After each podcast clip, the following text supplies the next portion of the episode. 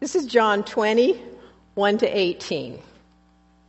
So we're going to look at what the passage that John is describing here. And at the end, we're going to go look at the harmony of the Gospels regarding this. Because there are no contradictions, okay? There's no discrepancies in this. And we're going to be able to see how it all blends together. So, starting here. This story of the resurrection, the fact that Jesus' body rose from the dead and that he lives today, is an incredible, incredible story. That's incredible news. Truly, it is, if you think about it. That doesn't happen, right? It doesn't. And so, if you have incredible news, that requires evidence from credible sources right? If, we, if someone told us, oh, if you go out there and, you know, I don't know, everything's purple, outside this church building, everything's purple, we think, no, that's pretty incredible. Who's telling me? Who's making this up? Some three year old downstairs, you know, whatever. So when you have incredible news, you need to have credible evidence. And I want you ladies to really think about this today when you watch the news. Anytime You've got to have credible evidence for incredible news. Any kind of news, really, but for something like this, it really, you really need to have it. So, chapter 20 opens up with on the first day of the week, and this first day of the week has been now been has become known as the Lord's Day, and we still celebrate the Lord's Day Sabbath as that day that incredible thing happened. Okay? And in Revelation, John talks about on the Lord's day. In Acts, it's on the Lord's day. The day, that incredible day that they found out that the tomb was empty and Jesus rose. The Lord's day. On the first day of the week, Mary Magdalene came to the tomb early while it was still dark. Still dark. Dusk. I went out there this morning to, uh, because I had a pear and I never throw anything away on the farm, so I walked out with the pear core to give to my horses, and Donkey was still laying down. He wasn't ready to get up. It was dark, and it was like not even dusk yet to walk out there. Um, just to kind of see what it maybe would have been like for her to walk out early in the morning before, while it was still dark. And as I read through this, I want you to see the detail in it, okay? It was still dark, and she saw that the stone had been taken away from the tomb. She's walking out there. There were other women there. We're going to find out there were other women in the storyline, but John is particularly focusing on Mary. Why Mary? Why a woman? They were like nothing in society, especially this one. She had a pretty checkered past. She was seemingly an unimportant person. She had lived with seven demons inside of her, and she met Jesus, and he cast them out, and she became a follower. So she was just probably the run of the mill prostitute, whatever, you know, who knows what her upbringing, who knows. She was unimportant in the world's standard. She wasn't born into good family. Probably not. So she goes out, and she sees uh, this stone had been moved away. So she notices this, and first thing that goes through her head is she feared the worst. She feared the worst because grave robbers were, that was a probably a business. Grave robbers, you know, all over the place. Um, and, and Jesus was, you know, who knows what they buried with him because he was the king, you know, whatever. Who knows what was in his grave? So she thought the worst. She was not anticipating a resurrection. And so she ran and went to Simon Peter and the other disciple, the one whom Jesus loved, and said to them, They have taken the Lord out of the tomb, and we do not know where they have laid him. So she saw enough to know that the stone was rolled away and that there was probably no body in there. She looked in and, and could not see. Now it's still dark. Did she have a, candle, a lantern, don't know. As she stood in there and lit up that, that you know, cave kind of graveside. But she assumed the worst that they had stolen his body. And she runs in panic to tell Peter and John. So Peter went out with the other disciple, and they were going toward the tomb. Notice the detail. They go out and they're going toward the tomb. We know exactly where they're going. Both of them were running together. This is detail, isn't it? They are running together, okay? Um, but the other disciple outran Peter and reached the tomb first. He's not bragging here. What we know about John is not a bragger. I ran faster than him. Maybe he was, well, we know he was younger than Peter, but, and we don't know. I sometimes think Peter was overweight. I don't know, but for whatever reason he outran him, it wasn't a boast. It was a fact. It was a detail that comes into play when you start to interview somebody on a crime or to try to, in an investigation or try to get to what's going on. What really happened? It was a fact. Detail that John adds in here because we want to have a credible witness, right? We want credible evidence. And that makes sense. Probably back then, if you knew Peter and John, you could probably look at the two of them and say, yeah, John could probably outrun Peter. Okay? So, again, credible, incredible story. What do you mean? They've, they've stolen, you know, what do you mean? What's going on? So they had to know firsthand for themselves, plus they were hearing from this woman. A woman wasn't very credible in that culture. It's like, what's going on? I mean, they knew Mary. Um, they knew her enough to realize that this is worth investigating, right? Otherwise, you silly woman, you're just a harlot, whatever. No, they didn't blow her off. They said, okay, what's going on? But they, it was so incredible, they had to find out firsthand what's going on. Because in Luke 24 it says, These words seemed to them an idle tale, and they did not believe them. So they had to know, they had to see for themselves. And so now we're having their record involved in this. And so both of them were running ahead, and, and Peter um, reached the tomb the other disciple who ran with Peter reached the tomb first. And stooping to look in, he saw the linen clothes lying there, but he did not go in. So here's John. He gets there first and he stops and he's looking in. Notice, stooping to look in. The word look in means to clearly see a material object to look at, to clearly understand what's going on, to collect the, the, the to observe the scene. It's almost like he gets there and he's looking in and scoping it out. You know, not going in, rushing in like a bull in a china shop and just, whoa, what's going on here, but kind of what, what is really happening? Taking in the details of the situation.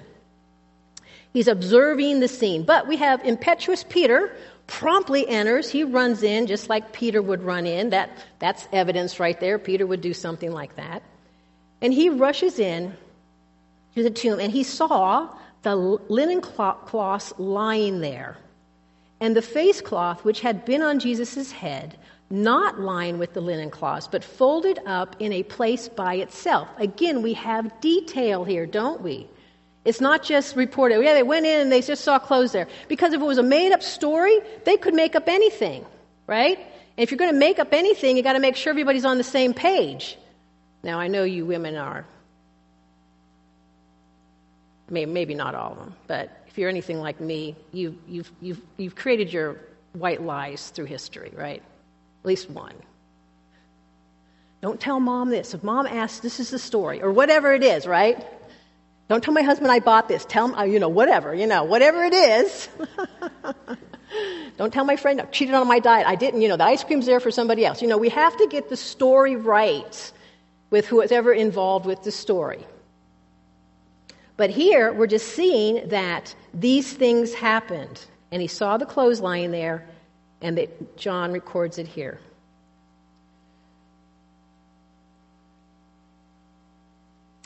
Jesus' body was nowhere to be seen. The clothes were there, what they had wrapped him in, the grave clothes, but his body was nowhere to be seen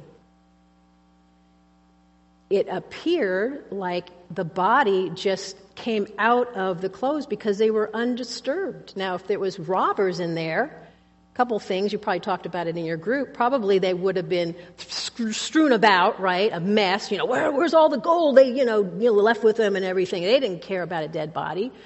Or they would have taken the whole thing out of there, right? But it was laying very neatly, very tidy what they were seeing. It was not ransacked. It was neat and orderly. At that point, we had like 75 pounds of spices on the guy, right? A couple days go by, that stuff hardens. So there, w- it would have been a mess to cut that body, to cut those clothes off of that body. So he sees what's going on there. The other disciple, John, who had reached the tomb first, again a detail, also went in and he saw and believed. For as yet they did not understand the scripture that he must rise from the dead. Then the disciples went back to their home. So he came in and he saw and he believed the fact that the body's not here. The body's not here. It has risen. And he believed that. But he didn't understand the why of it. The why of it that Jesus would have to rise from the dead. The empty tomb is evidence that God accepted payment in full for the sins of his people. It's like, not exactly, but it is like the sacrifices that the Israelites would burn and consume. And remember, the whole thing was consumed? A sweet, fragrant offering of smoke and, and aroma up to God when they would sacrifice these, um, these animals, you know? It, the, the, it was consumed. And, and the fact that Jesus' body wasn't there, that he had taken it, that it was consumed, it was uh, uh, accepted by God as the payment in full for our sins.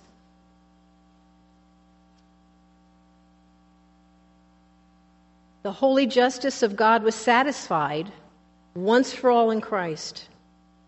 And where sin is atoned for, where sin has been paid for, it's been dealt with, it's no longer a debt held against a person, death is conquered and eternal life is given. That was the why. That was the part, the piece that, that John didn't quite understand what was going on, but he knew that the body had risen from the dead.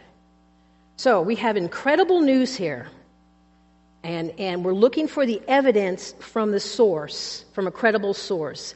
And this passage, a lot of focus on the physical behavior of people leaving first, time of day, running, weeping, panic, going back, comes here first, goes in, sees this. It's, it's a record of, of physical behavior of people. Okay? So, and they, they went back to their homes.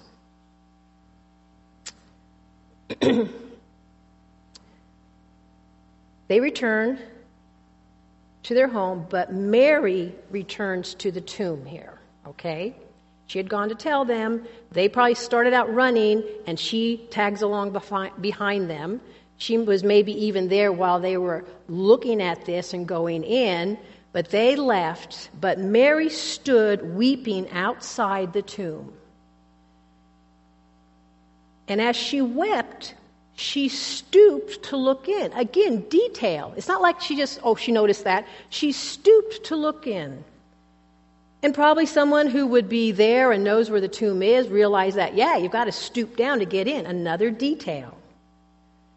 And she saw two angels in white sitting where the body of Jesus had lain one at the head and one at the feet.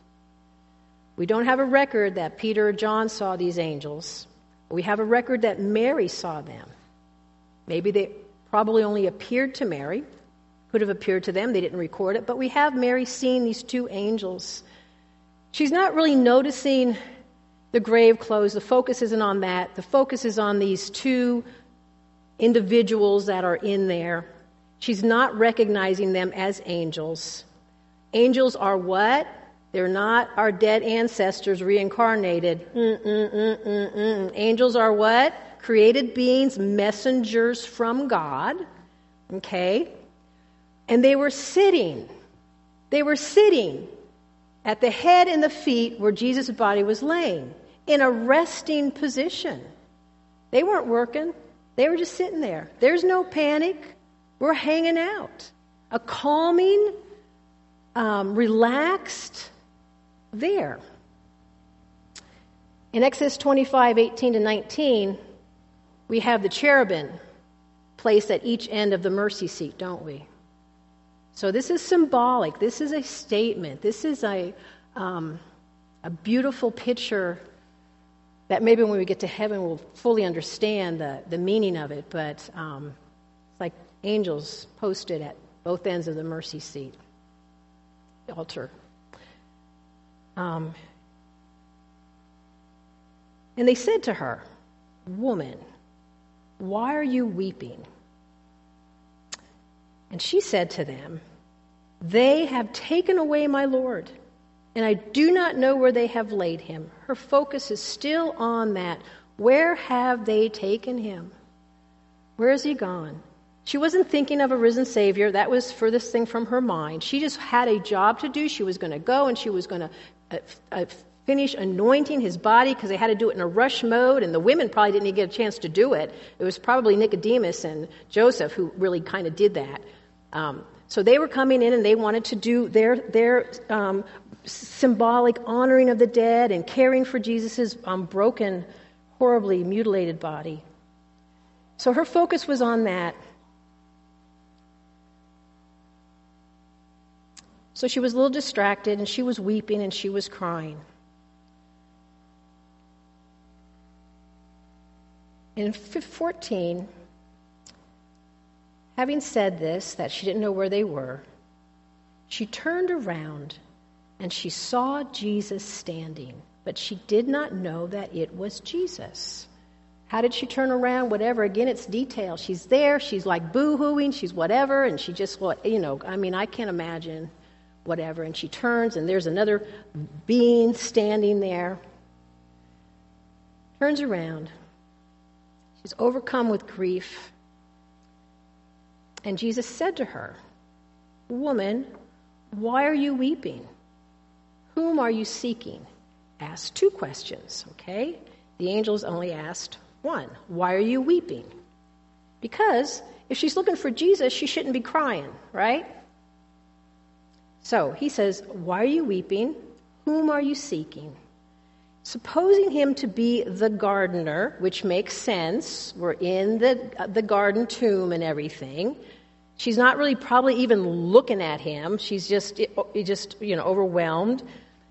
And thinking he was the gardener, he maybe knew it was had happened. She said to him, Sir, if you have carried him away, tell me where you have laid him. I will take him away. Okay, here's Mary. Completely in a crisis mode, out of her mind. She thinks she's a female, one woman, going to carry a dead carcass with 75 pounds of spices in it, and she's going to go and, and haul them off someplace. It's just like us to be irrational like that, right? She just wanted to be close to her Savior. She wanted to to love his body and to care for him.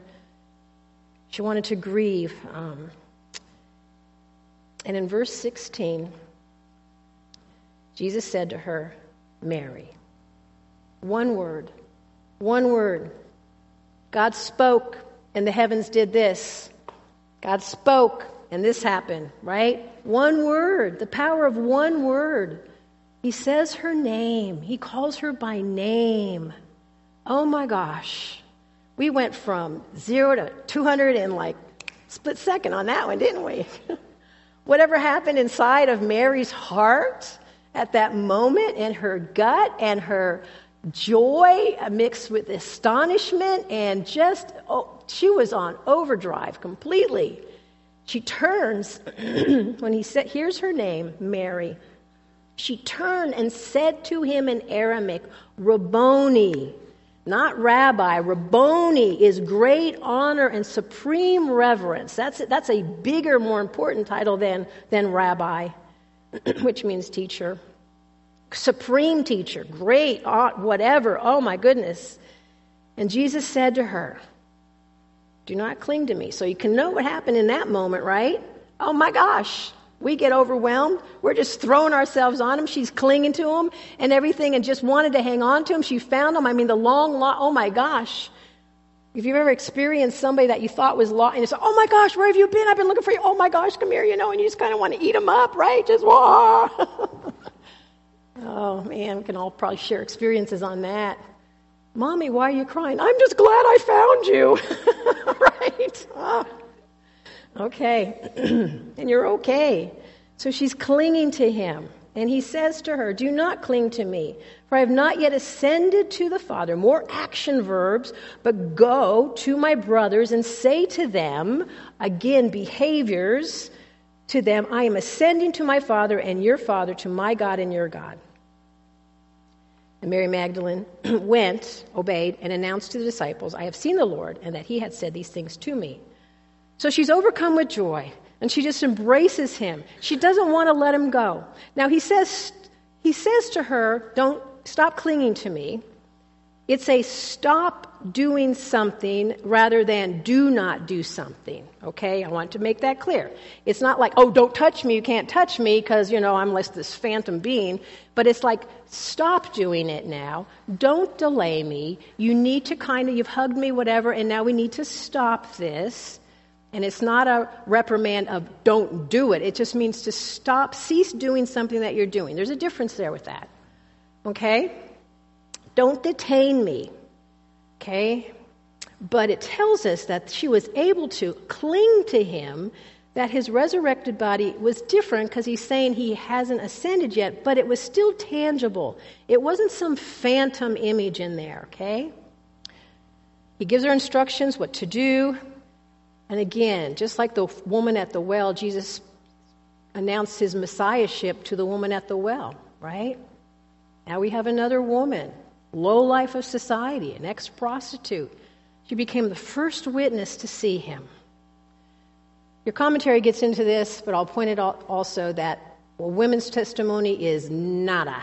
Zippo means nothing in that culture. We've come a long way, baby, haven't we? But Jesus obviously valued women, okay? Those women were considered an unreliable source, okay? But think about this. If somebody wanted to make up this story and wanted it to be credible, and we were making it up, and we were going to get our lies in line and stuff, we wouldn't necessarily lose somebody that use a, a witness that would be not credible. We'd have to get someone that's really credible, like a PhD, double PhD. You know, those credentials mean a lot to us, whether they're stupid or not, right? Common sense or not. We get someone that's credible. So that just kind of gives weight to the fact that it's not a made up story, right? It wasn't the Pharisees who went in there and saw it, right? It wasn't, you know, Pharaoh who went in there and saw it. It was a woman. Okay, another thing I want to point out with this is that this is the first time when Jesus tells her, Go and tell my brothers. This is the first time he refers to the disciples as brothers. They went from slaves, right, to I don't longer call you slaves, I now call you friends. We had the friend thing because the friend thing becomes remember, we talked about that. A slave just takes commands. Yes, I'll do that. Don't ask any questions. A friend lets you know you let your friends know the reason why you're doing that. Because your friends kind of keep you in line too right? Well why are you going to do that? Well oh okay. Uh, you know friend is in the know of the motive and different things like that. So jesus started calling the disciples friends but now he calls them brothers.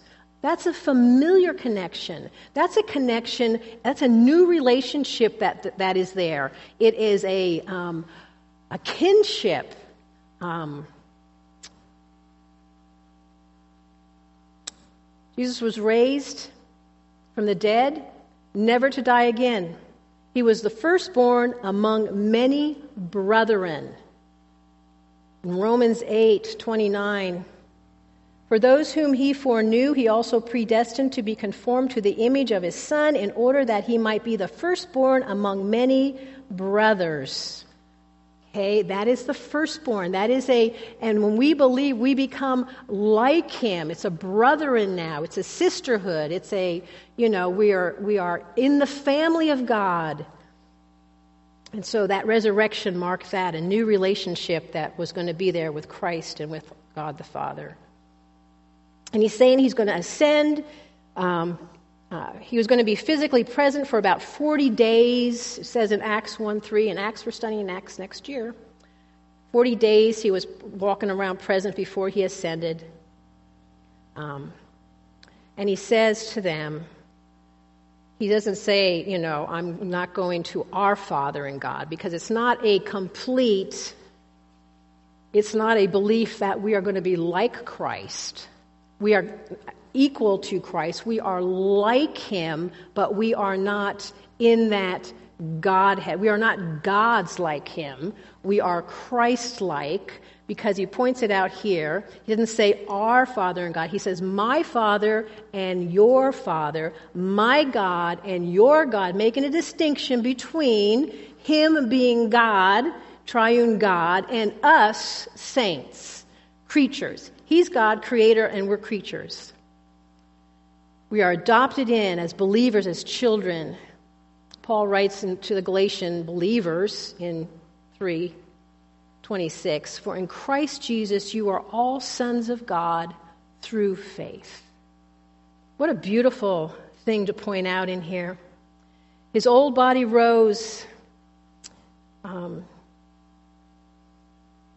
like we're going to get new bodies too. Brothers in Christ. All right, this is incredible news. This is incredible, incredible news. Now, there's a lot of critics out there that are going to say, well, Matthew says this, and, you know, Luke says this, and, you know, whatever. Okay? First of all, we pointed out the action packed emphasis on physical being. A lot of movements, a lot of things. What were the people doing? Behavior, behavior, physical universe. Why? Because we're focusing on Jesus' physical body. Right? It kind of opens it up to that. We're looking for a physical body. Now, James talks about two different kinds of wisdoms wisdom that's from above, that's truthful and honorable and pure and right, and wisdom that is from below, which is demonic. And we have that today. Wisdoms are two different uh, groups of knowledge, kind of. And Stephanie, when she was up here, she was using her, what are you focusing on? What are you looking on? Are you looking out here, the wisdom of the world? Or are you going to focus on God and get the wisdom of what's from above, the truth that's from above? So we need to keep our focus on getting our reliable sources from the Word of God. The Word of God. This is a reliable source. Okay? And in this book, there's no contradictions. They blend, the, the Gospels blend together. In your notebooks on page um, 163, there was a footnote down there. And it says, John's detail, the, I'm starting in the center of that footnote, um, two stars. John's details often differ from those in the synoptic gospels, and sometimes the synoptic's description of events differ from one another. Commentaries say that these so called discrepancies actually help prove the Bible's inerrancy. When witnesses to a crime or an accident testify, their accounts may vary because they had varying vantage points or appeared on the scene at different times.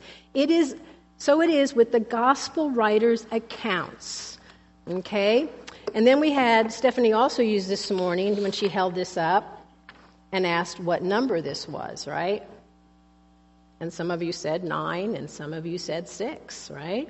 You have a different perspective.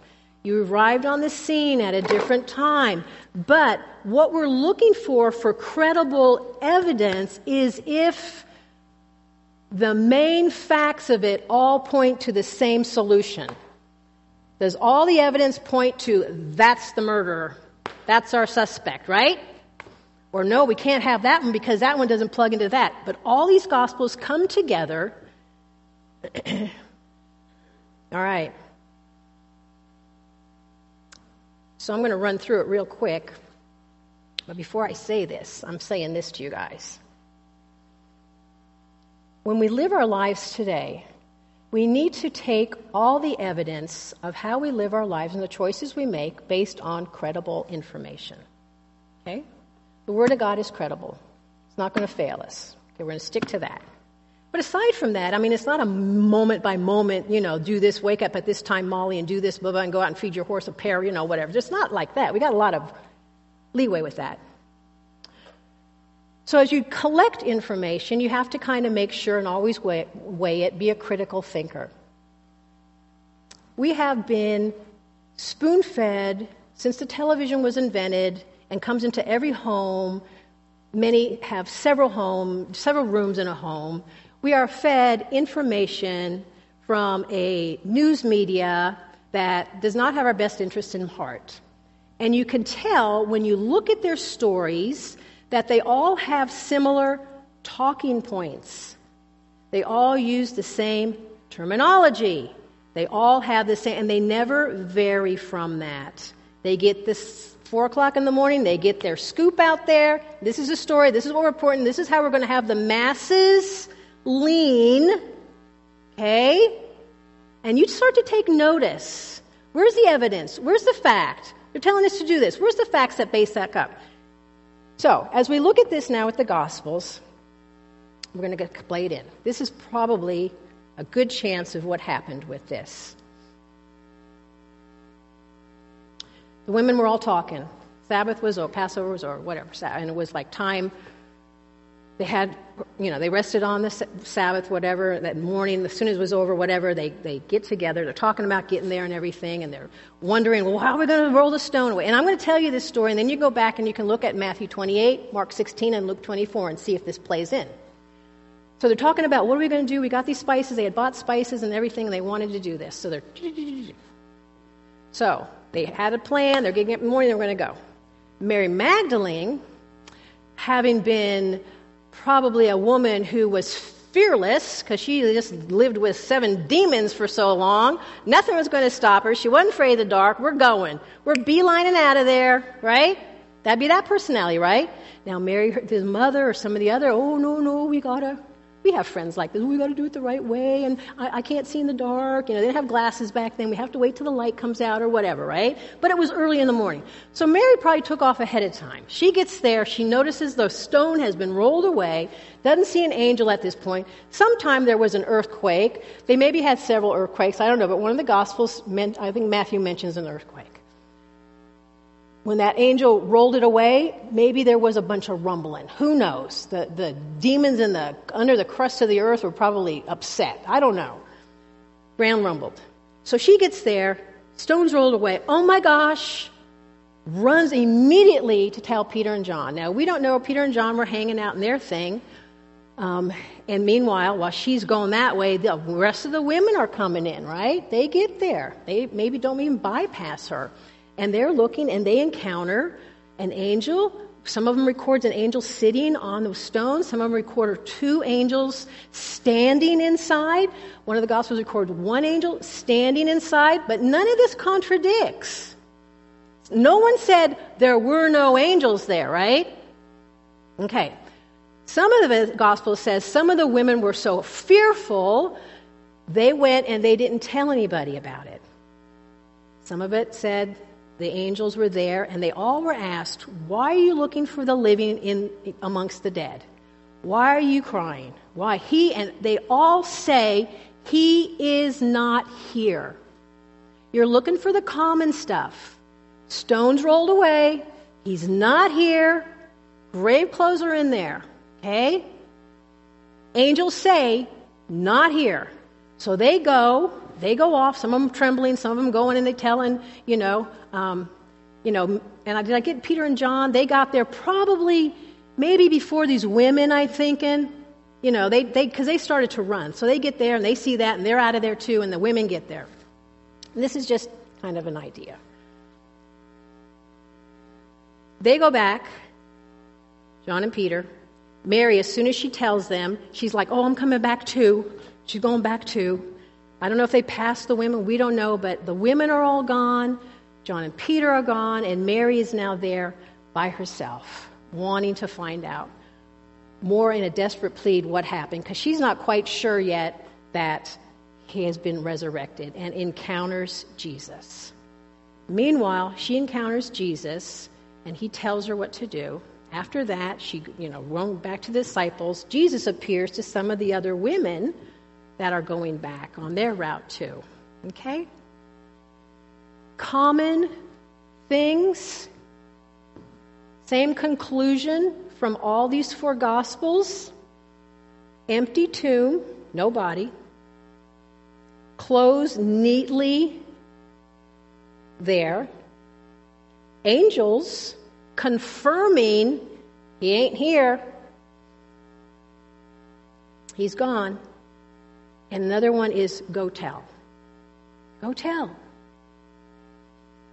And that's what we need to do. We need to go tell. It's an incredible story. And for hundreds of years, people have been trying to destroy the story, discredit it. The Word of God, flowers fade and the grass withers, but the Word of God stands forever, right? The truth stands forever. Whether or not people are going to believe it or not, we still speak the truth, right? God, thank you that you have opened our minds and our, the eyes of our hearts to to understand your word. Thank you for your spirit that teaches, that illuminates, that corrects, that guides, that um, and just thank you, thank you, thank you that you did not stay dead. Thank you, thank you, thank you that you paid for our sins, that you conquered death, and you've given us new life. Give us the courage, give us the boldness to go and tell. Thank you, Jesus. Amen.